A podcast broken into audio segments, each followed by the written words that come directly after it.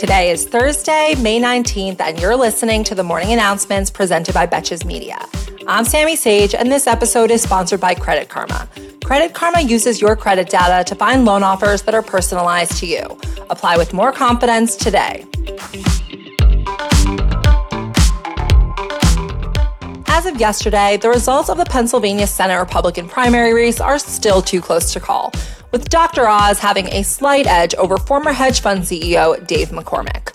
There are still ballots left to be counted, and it's likely that the race will trigger an automatic recount and will not be called for a few weeks, which, according to Dr. Oz, is enough time to lose 25 pounds.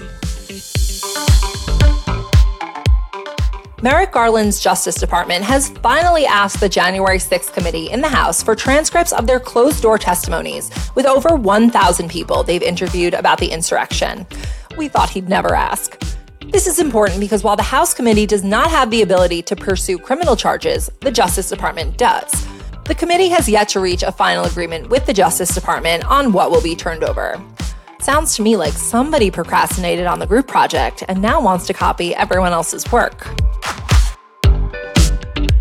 Speaking of the Justice Department, they sued Las Vegas casino mogul and Republican megadonor Steve Wynn yesterday, compelling him to register as an agent of China.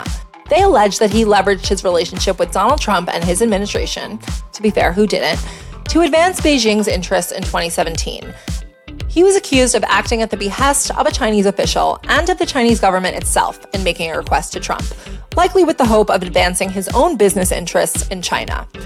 You know, who would have thought that this is what your bottle service at Encore Beach Club pays for? The headlines have been so busy lately that we almost missed the Supreme Court ruling in favor of Ted Cruz on Monday in his challenge to a federal law that limits how political campaigns can repay candidates for loans that they make to their own campaigns. The court ruled 6 3 that Cruz was entitled to be reimbursed using post election donations for money that he had lent his campaign pre election.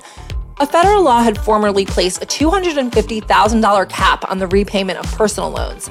So Cruz lent $260,000 to his campaign in 2018 in order to test the constitutionality of this regulation, which was intended to prevent corruption and self dealing. But Ted has got to fund his stays at the Ritz somehow. And finally, for today, the U.S. Soccer Federation has reached an agreement to pay and bonus its men's and women's teams equally. Groundbreaking. This comes after years of negotiations and resulted in agreements that will last through 2028. You know, I really don't want to hate on this, but considering the track record of US women's soccer versus men's, for them to be paid fairly, they really need to be paid significantly more. Thank you for listening to the morning announcements, and thanks again to our partner, Credit Karma. Paying down debt can be stressful, especially when you need to keep track of multiple monthly payment dates. If you're tired of juggling due dates, consolidating with a personal loan could be your answer. That way, you'll have just one due date a month, and Credit Karma can help you find the best option for you.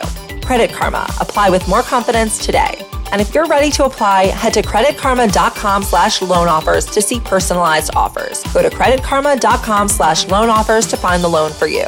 That's creditkarma.com slash loan offers. Until tomorrow, I'm Sammy Sage, and now you know what the fuck is going on. Betches.